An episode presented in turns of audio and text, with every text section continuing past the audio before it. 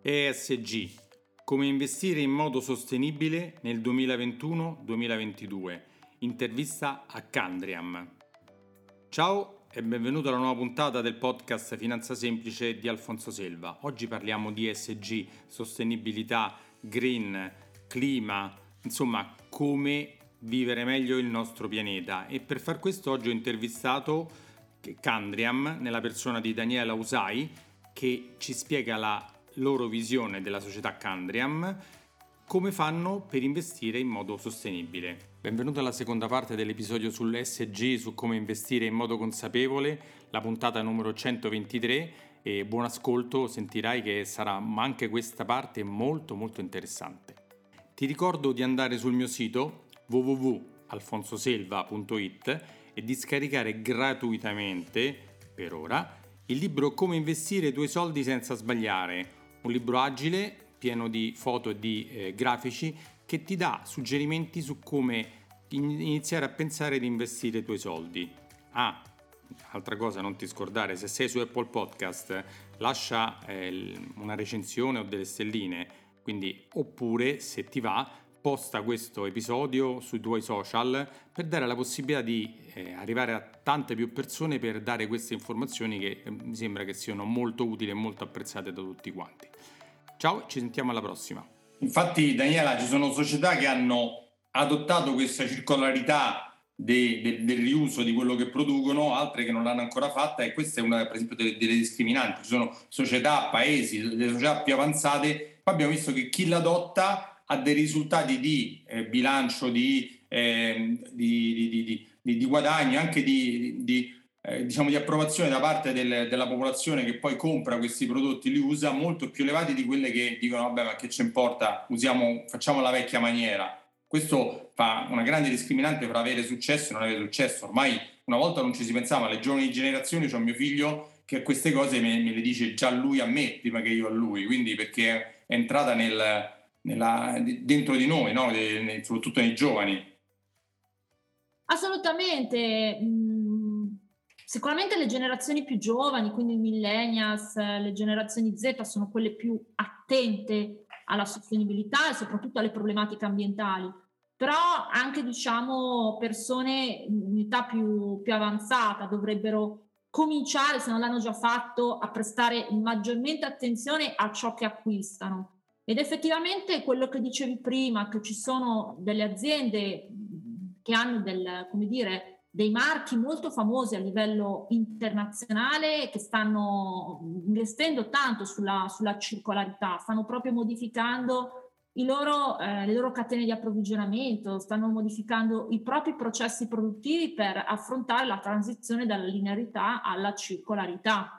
Qualche brand abbastanza noto a tutti, a tutte le generazioni direi, eh, sono questi, questi, marchi legati all'abbigliamento e alla, alle attrezzature sportive, no? come Nike, come, eh, come, Adidas. Loro veramente hanno già messo in piedi delle linee di, di calzature, ma anche di abbigliamento prodotte solo esclusivamente con materiale eh, riciclato. Eh, Adidas sta facendo delle campagne molto, molto importanti. Mh, se non ricordo male, in Francia o forse negli Stati Uniti, in cui eh, si incentivava proprio il consumatore a eh, acquistare eh, un capo d'abbigliamento sportivo piuttosto che un paio di scarpe ehm, nella linea appunto eh, sostenibile. Anche eh, portando indietro le scarpe, tipo ti faccio uno sconto se mi porti le scarpe vecchie invece di buttarle o cose del genere. E poi questa cosa sta avendo grande successo perché fino a, fino a poco tempo fa c'era molte società che facevano questo il famoso greenwashing, cioè dicevano queste cose e poi non le facevano, no? tanto per farsi pubblicità. Oggi con la disclosure, con la possibilità di verificare tramite internet, tramite tutti i vari social, se una società dice delle cose e poi non le fa, viene, alla, viene fuori alla luce. Quindi questa società eh, ha un grosso contraccolpo a livello sociale e quindi anche di vendite, perché se dici che fai delle cose per sostenere l'ambiente e poi si scopre che non le fai, cioè crolli in borsa, crolli, crolli negli utili, crolli da tutte le parti, quindi sicuramente ultimamente negli ultimi anni nessuna società fa più queste cose dicendo una cosa e poi facendo un'altra, non so se l'avete verificato voi che siete più sul campo di me. Ma allora, guarda, sul fenomeno del greenwashing se ne è detto, se ne è detto tanto e, e devo dirti che eh, non è del tutto estirpato, nel senso che ci sono ancora delle società che, come dire, fanno, fanno greenwashing e quindi si facciano per eh, essere sostenibili dal punto di vista ambientale, sociale, ma poi in realtà non, non lo sono. Quindi dico, purtroppo mh, questo fenomeno è ancora da estirpare completamente. Certo è che a lungo termine chi pratica la sostenibilità con criterio e con serietà verrà, è già stato e verrà premiato dal, eh, dal, dal, dal mercato. I, diciamo questi mh, grandi marchi a livello internazionale, no? vi citavo prima Nike, Adidas, piuttosto che L'Oreal, sono come dire marchi famosi internazionali e loro stanno, come dicevo, investendo tanto proprio sulla su, su, su, sul creare un impatto ambientale, eh, come dire, eh, positivo. Eh, quindi stanno investendo tanto sulla, sulla, sul passaggio dalla circolarità alla linearità, ma proprio perché, ehm, come dire, innanzitutto si sentono chiamati in causa e poi loro possono veramente essere considerati dei leader e far sì che anche società di dimensioni più piccole vadano a seguire il loro, certo. il loro esempio. Anche i loro clienti e fornitori, perché se poi una grande società vuole fare una certa cosa, sia con i fornitori li obbliga a seguire certe linee, perché se tu ti rifornisci da certe cose che non seguono gli stessi tuoi criteri, non puoi dire che quel prodotto è green o è, segue dei criteri se poi chi ti fornisce la materia prima magari non la segue, no? Eh, quindi è un effetto trascinamento in alto e in basso, da due le parti. Sì, c'è poi tutto un discorso di indotto, tant'è vero che affrontare la transizione dalla dalla linearità, scusate, alla circolarità molto spesso implica anche modificare le proprie catene di approvvigionamento, non solo il proprio processo produttivo.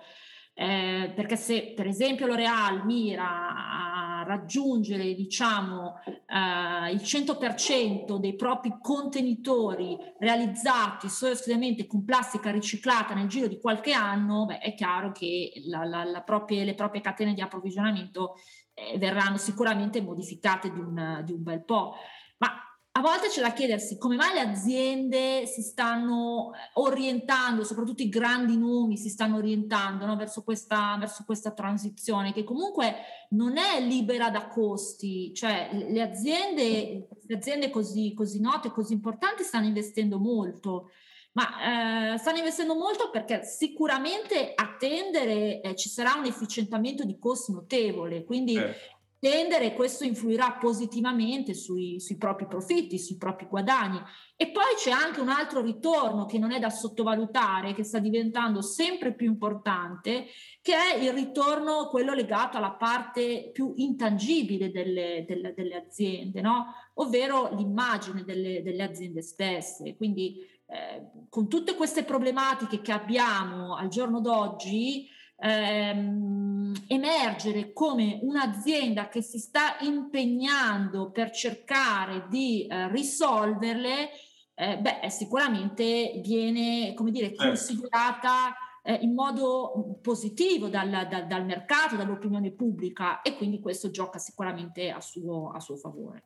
Senti Daniela, a proposito, invece voi che fate parte del mondo delle società di investimento e quindi detenete grossi capitali, avete magari grosse posizioni in tante grandi società perché poi i soldi che raccogliete attraverso di noi, le, le banche, i promotori, i consulenti e quant'altro, vengono convogliati nei vostri fondi. I vostri fondi poi comprano delle aziende, no? E siete comunque un investitore di peso. Come voi e gli altri grandi attori sul mercato state riuscendo, non so se ci state riuscendo, potreste condizionare diciamo, queste politiche di queste grandi società? Eh, ma guarda, questa è una domanda direi molto, molto interessante e mi permetti proprio di, come dire, parlare di un'iniziativa per noi eh, fondamentale ehm, che si chiama Net Asset Zero. Eh, che cosa vuol dire Net Asset Zero? Allora, Net Asset Zero è un'iniziativa mh, mm, che eh, mira a decarbonizzare ma è la slide che stiamo vedendo adesso? Non, no, non no, no, guarda, mi si è bloccato un attimo il, ah, okay. il computer. Ok. Allora, sì. Ehm, sì. diciamo che questa slide che state, che state vedendo adesso è eh, più orientata sulla, sulla, risposta che sto per dare alla tua, alla tua domanda. Mm-hmm. Allora, la Asset Zero Initiative, eh, quindi l'iniziativa eh, Net Asset Zero, mira a decarbonizzare il 100% dei portafogli entro il 2050 eh, ma prevede un obiettivo intermedio, ovvero una decarbonizzazione del 50% dei portafogli entro il 2030. Che è domani, che è domani, che il 2030 sembra lontanissimo, ma poi ci vuole molto poco per arrivarci. Sì, eh, eh, sì effettivamente mancano pochi, mancano pochi anni. Um, questo che cosa vuol dire andare a decarbonizzare i, i portafogli? Beh, vuol dire concentrare l'attenzione eh, da parte delle grosse società di investimento come noi, ma anche come altri, altri nomi, eh, solo su aziende che stanno riducendo in modo pesante le emissioni di CO2. Quindi sono quelle aziende che stanno veramente, come dire, investendo tanto proprio sulla eh, riduzione dell'inquinamento. E quindi, quindi, stanno cercando di impattare sempre meno il nostro, il nostro pianeta in termini di eh, emissione appunto di gas a effetto serra. Eh, quindi quando un gestore sposta dei miliardi di dollari da una società che non, non, la reputa buona per questi criteri a una che invece fa queste cose, eh beh, fa la differenza, no? Perché se, se, tanti investitori comprano una certa società, ha un, ha un sale in borsa, eh, gli arrivano più capitali. Se la levano da quegli investimenti, chiaramente quella società soffre. Se soffre, eh, poi viene penalizzata e o cambia o muore. Cioè, questo è un po' il, il processo, no? Assolutamente, ma infatti si dice che la finanza, eh, come dire, giochi un ruolo fondamentale in questa, in questa certo. transizione. Quindi tutto quello che dicevamo prima sul concetto di capitalismo, eccetera, veramente va un po', va un po a crollare perché sarà la finanza che darà un'accelerata alla transizione verso, verso la sostenibilità. Senti, invece abbiamo detto cosa voi potete fare, cioè voi e le vostre le società di investimento fanno nell'ambito societario, ma questo si riflette anche sul discorso sociale, cioè de, della vita nostra di tutti i giorni. Ah, voi pensate di riuscire a incidere anche nella nostra quotidianità? Cioè, questo è, mm, cioè, avete fatto uno studio anche su questo, se non mi sbaglio, no? Allora sì, nel senso che noi, Alfonso, ci siamo molto concentrati su, su tematiche ambientali finora, no? E giustamente abbiamo fatto bene perché comunque abbiamo, come dire, di nuovo no, sottolineato l'importanza di preservare il nostro ambiente perché, eh, come dire, siamo veramente l'ultima generazione che può fare qualcosa. Eh, però mh, nella, come dire, no, nella, nell'acronimo ESG che abbiamo visto prima non c'è solo il fattore ambientale, ma c'è anche il fattore sociale. Quindi sicuramente gli investimenti sostenibili mirano ad andare a migliorare anche alcuni aspetti che riguardano la nostra, la nostra società. Vi eh, citavo all'inizio, quando parlavamo del, dell'Istituto per lo sviluppo sostenibile, la ricerca scientifica. Ecco, la finanza può effettivamente anche supportare la, la, la ricerca scientifica, può supportare il, il progresso.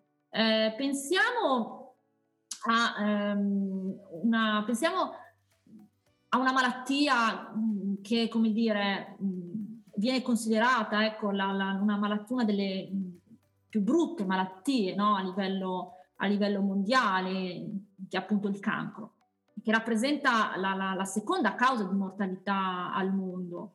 Eh, è chiaro che su questo tema si possono fare tante, tante riflessioni, perché comunque la ricerca ha fatto dei passi da gigante, eh, si parla di, eh, nuove, di nuove terapie, di nuove sperimentazioni, però mh, dobbiamo veramente continuare a investire in ricerca e a investire in quelle società che effettivamente portano avanti dei progetti di ricerca ambiziosi per cercare proprio di, come dire, eh, curare al meglio questa, questa brutta malattia. Voi ci puntate eh, molto su questa cosa del, delle società sia che fanno ricerca, creano nuove eh, ehm, nuovi vaccini, nuovi metodi di cura, quindi voi ci puntate sia come società, sia anche andate poi a investire una parte dei, dei vostri utili, perché abbiamo detto prima, vi private per andare a supportare anche delle, delle società che fanno queste cose, no? Questo è importante, mi piaceva molto che tu lo spiegassi perché mh,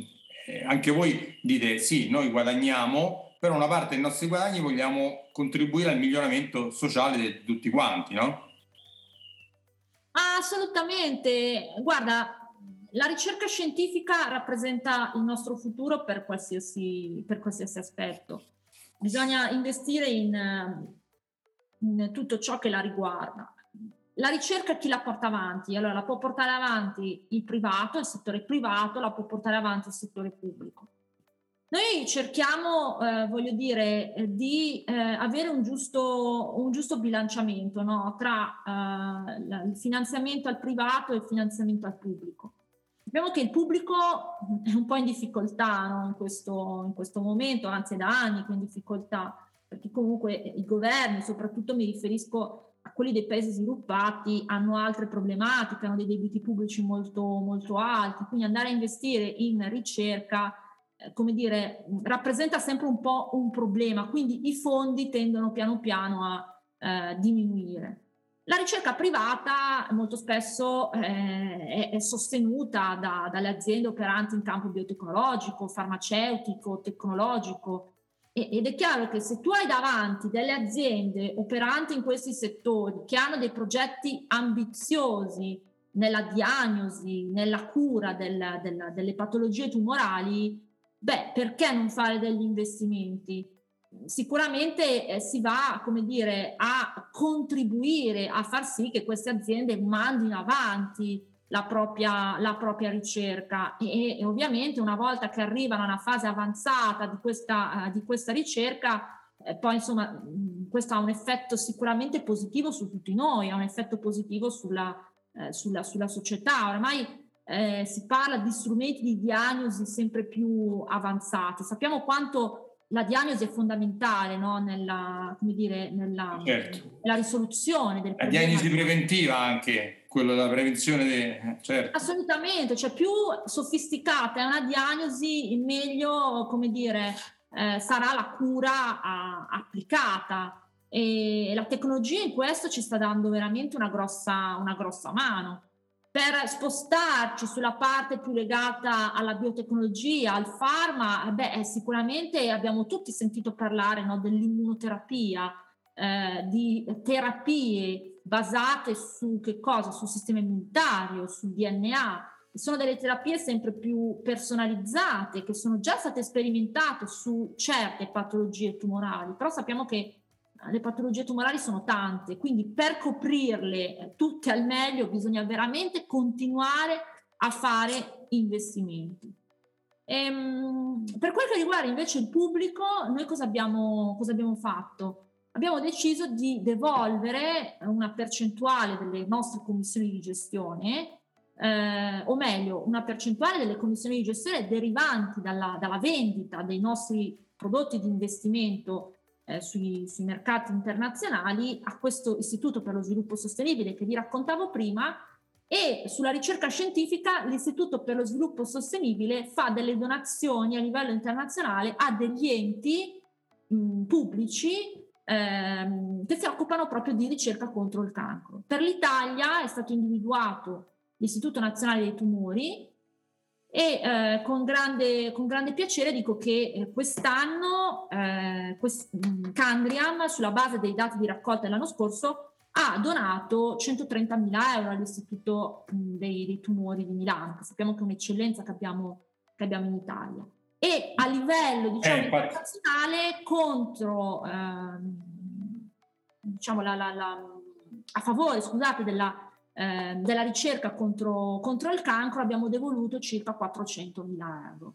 Che sono Quindi, tanti soldi, non sono, vuol dire che l'avete levati dai vostri guadagni per darli a queste, a queste cose che fanno ricerca sul cancro, che è una cosa per contribuire fattivamente, come diciamo prima, predicare bene e razzolare bene, non fare due cose diverse, insomma, quindi è importantissimo questo. No, assolutamente, guarda, sempre per il discorso rendiamo concreto il tema della sostenibilità, cioè non ci limitiamo a parlare di investimenti ESG. No, vogliamo veramente rendere concreto il tema. Poi si dice tanto no, che chi fa beneficenza non dovrebbe dirlo. Guarda, noi ci teniamo a dirlo perché eh, beh, siamo innanzitutto orgogliosi, ma poi sicuramente vorremmo incentivare anche altre società a fare come noi. Certo. Magari dicono loro lo fanno, hanno un bel successo, facciamolo anche noi perché chiaramente ha una grossa presa sulle persone dire scelgo quello o quello, questo devolve una parte degli utili a questa, beh, magari il risparmiatore, il consulente eh, sceglie quella, quella società che contribuisce rispetto a quella che non contribuisce per niente. Questa è una grossa leva commerciale, anche giusto, anche per le altre società, è giustissimo. Senti... Eh. Assolutamente, ma l'unione poi fa la forza, quindi eh, certo. dire, eh, se diverse società di investimento facessero come noi, magari la devoluzione non sarebbe stata solo di 400 mila euro, no? ma sarebbe stata di, di diversi milioni di euro. Eh, quindi, certo perché non parlarne e perché non divulgare i dati se può in qualche modo andare a stimolare altre società come noi?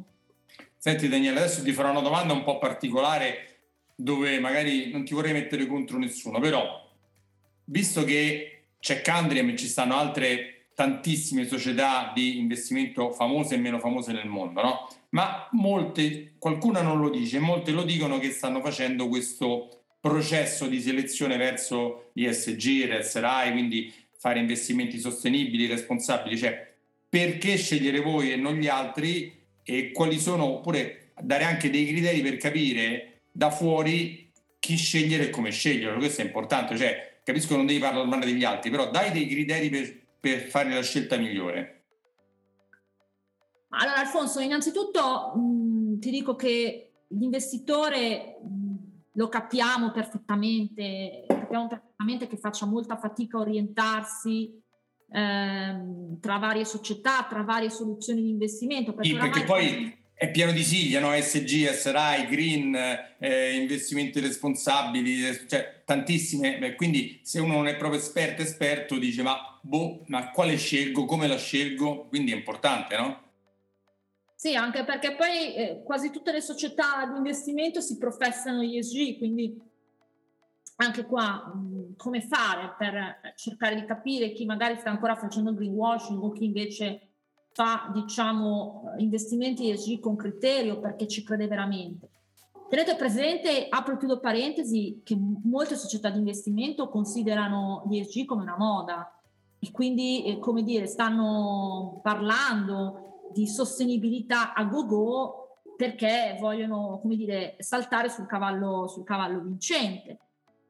Però poi se si torna indietro e si guarda un po' la storia di queste società, fino a ieri non erano, non erano ESG, quindi invito tutte le persone che ci stanno ascoltando a, come dire, eh, documentarsi sulla, sulla storia della, della, della, della società che magari stanno prendendo in considerazione eh, e capire insomma da quanto si sono affacciati al mondo della, al mondo della sostenibilità.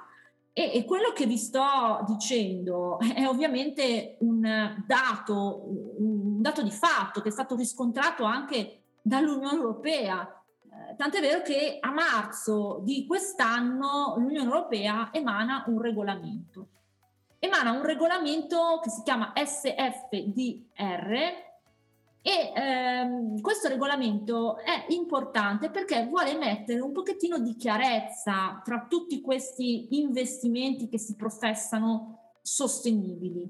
E quindi è un'informativa, questo regolamento eh, SFDR è un'informativa, come dire, trasparente su come le società finanziarie stiano andando a incorporare gli obiettivi di sostenibilità nel, nei loro fondi, nelle loro strategie di investimento. Diciamo no che la, la, l'Unione Europea l'ha fatto perché? Perché si è resa conto che tanti dicevano delle cose che poi non erano vere e quindi ha voluto mettere dei paletti da rispettare per legge perché fino a poco tempo fa non c'era questa, queste leggi che decidevano esattamente cosa, come, dove e perché. Quindi un po' ognuno poteva dire quello che gli pareva e nessuno lo poteva smentire, no? Era questa la, la cosa. Sì, assolutamente. Come vi dicevo prima, c'era un po' un marasma, nel, c'è, c'è ancora, c'era e c'è ancora un po' un marasma no, tra tutte le società di investimento, quasi tutte le società di investimento che si professano sostenibili per inseguire una moda. E quindi di conseguenza anche i prodotti di investimento eh, abbondavano ecco, in termini di, di sostenibilità. Però mh, il, come dire, l'Unione Europea si è resa conto che bisogna fare un po' di chiarezza perché il fenomeno del greenwashing che dicevamo prima esiste ancora e quindi emana questo, questo regolamento. Questo regolamento che cosa, che cosa, ha portato poi? Ha portato a una riclassificazione delle strategie di investimento, dei fondi, in base a tre articoli, articolo 6, articolo 8 e articolo 9. Quindi sostanzialmente tutti i prodotti, tutte le strategie di investimento che vengono inquadrate come articolo 6 mh, sono dei fondi che si possono considerare non sostenibili, quindi si possono considerare fondi non ESG.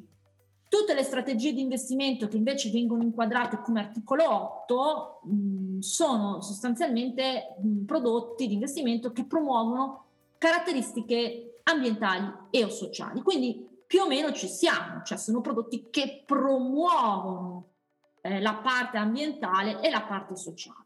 Ma diciamo l'articolo 9 è quello, come dire, più completo, cioè le, ehm, i fondi, le strategie di investimento che ricadono nell'articolo 9 sono quelle considerate ESG pure, perché perché perseguono un esplicito obiettivo di investimento sostenibile. Quindi sicuramente se state cercando una strategia sostenibile, eh, senza greenwashing, tanto per intenderci, quindi una vera strategia sostenibile, non dovete assolutamente concentrarvi su fondi considerati articolo 6, classificati come articolo 6, ma sicuramente eh, dovrete considerare eh, quelli riclassificati come articolo 8 e meglio ancora articolo, articolo 9. Il 9 è l'articolo 9 è il top, cioè veramente i fondi contrassegnati con l'articolo 9 sono i migliori sotto tutti questi criteri eh, di SG, di SRI che hanno anche verificato e impostato in Unione Europea. Assolutamente, sì, sì. Quindi invito veramente tutti a mm, fare delle, delle riflessioni insomma, su, sui vari prodotti che gli vengono che gli vengono proposti in base appunto a questi, a questi articoli. Ecco, se perlomeno si ricerca poi una strategia, una strategia sostenibile. Questa è una bella, hai dato una bella informazione a me, vabbè, io sono del settore, però anche a chi non è del settore che ascolta questo podcast, eh, fai una selezione se vuoi contribuire al benessere del pianeta per i fondi eh, che rispettano l'articolo 9. Quindi selezionano in questa modalità. Hai una modalità semplice per poter andare a capire cosa c'è dentro, perché non è che puoi sapere esattamente tutto del, di quel fondo, però se c'è scritto che è articolo 9 vuol dire che va bene. Assolutamente, assolutamente, sì, sì, articolo 9 è il massimo, diciamo, quindi si va sul sicuro. Senti, l'ultima domanda, poi ti libero. Eh, voi, no, sul, come vedete, visto che siete così esperti, siete, partito, siete partiti tanti anni fa, avete sviluppato una grossissima expertise sul campo su questa cosa, no? E quindi siete un po' uno dei, dei, dei migliori gestori ESG che esistono. E come vedete lo sviluppo dei prossimi anni anche nell'ambito finanziario, chiaramente, cioè dove porterà e come vi vedete voi in, nel prossimo futuro? Cosa state pensando di fare? Ma allora, ehm abbiamo già detto tante, tante cose, no? nel senso che mh, sicuramente il futuro andrà verso gli investimenti sostenibili. Il nostro, come dire, sogno è che a tendere non ci, siano, non ci sia più distinzione tra investimenti non ESG e investimenti ESG, ma sia tutto ESG, no? Per ovvi... Per ci vorrà ovvi... qualche anno, ci vorrà qualche anno. Ci vorrà qualche anno, però ecco, noi siamo, siamo qui anche per questo, no? nel senso che, eh, come, dicevamo, come dicevamo prima, e, e, ci tengo poi a farvi vedere anche una slide eh, che rappresenta un po' il nostro, il nostro motto, la finanza deve essere collegata ai problemi del, del mondo. Eh, e noi stiamo veramente lavorando per ridefinire il rapporto del settore finanziario con la, con la società nel suo complesso, perché Secondo Candriam sono finiti i giorni in cui si vanno a rincorrere i profitti e l'efficienza a discapito di ciò che è meglio per l'umanità, quindi di ciò che è meglio per tutti. Eh, e questo è un, dire, una dichiarazione che eh, in ogni circostanza fa il nostro amministratore delegato Naim Aboujodeh.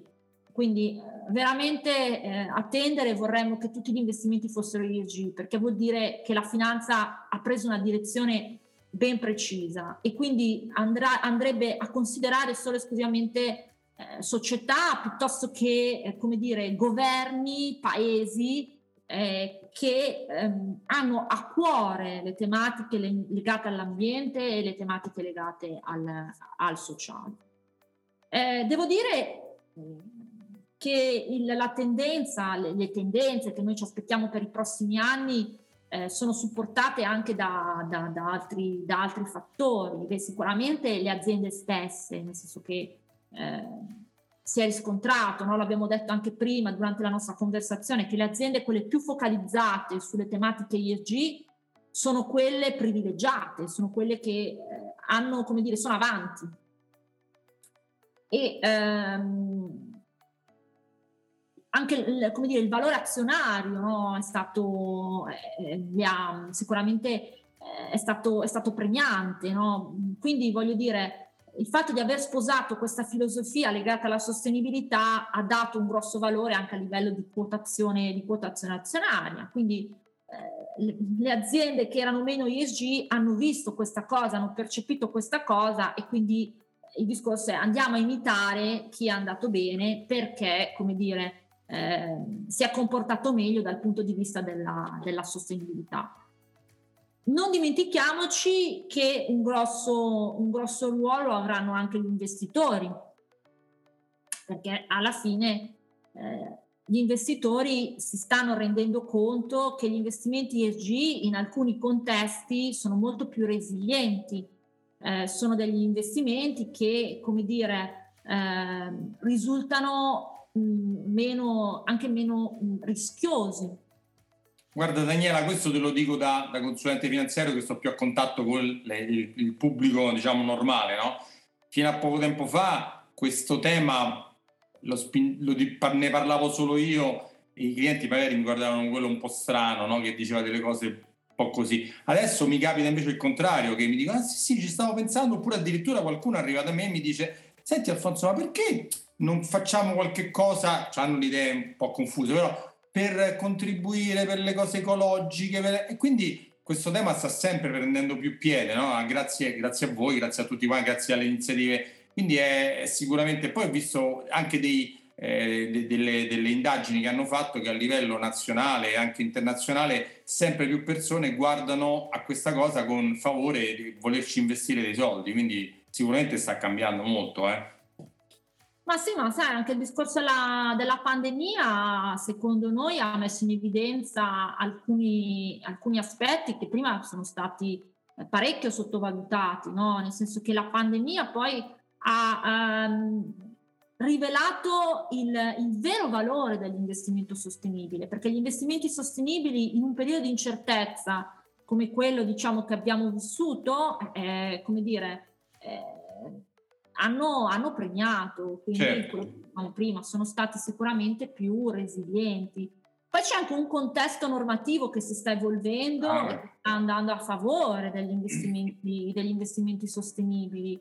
Eh, abbiamo parlato di eh, S, regolamento SFDR, ma prima ancora eh, appunto si, l'Unione, sempre l'Unione Europea parlava di, di, di, di, action plan, quindi di mettere a punto un piano eh, per cercare, come dire, di andare a favorire gli investimenti verso la sostenibilità, quindi investimenti, eh, come dire, verso la tutela, verso la tutela ambientale, eh, ma anche, mh, come dire, verso una, un miglioramento ecco, delle, condizioni, eh, delle condizioni sociali, ma se vogliamo poi fare un esempio che rientra no, nel concetto normativa, nel concetto istituzioni e, e, rimanere anche un po' a casa nostra, il PNRR, se voi guardate no, quello che è scritto... Piano nazionale di resilienza e ripresa, insomma, che tutti, esatto. quello che per usare tutti i miliardi, 200 quasi miliardi che ci daranno un po', è un po' a fondo perduto, un po' invece che li dovremo ridare, come saranno impiegati una grossa parte, come dici te, è punta su questa cosa, è normale, sì sì è vero, è verissimo.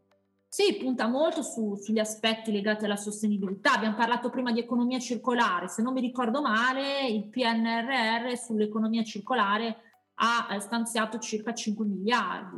Quindi... Mh, mm, non sono tantissimi, però, però insomma già non, non sono, sono tantissimi, ci sono, altre, ci sono però altri aspetti e vi invito a, come dire, a, a leggerlo questo, questo, PNR, è molto, secondo noi è molto interessante perché comunque mh, cerca di prendere una direzione ben, ben definita mh, verso tematiche legate eh, direttamente sì, sì. o indirettamente alla sostenibilità. Sicuramente sì, sì, si poteva fare di più sotto questo lato, però sai, si dice sempre così, si poteva fare di più, però piano piano già sta maturando. Senti Daniela, io ti ringrazio tantissimo, non so se c'è qualcosa che vuoi aggiungere di importante che non ti ho chiesto per quello che è la Candriam o quello che è la vostra visione per il futuro su questo ambito, altrimenti ti ringrazio e magari ci sentiamo per degli aggiornamenti nel tempo.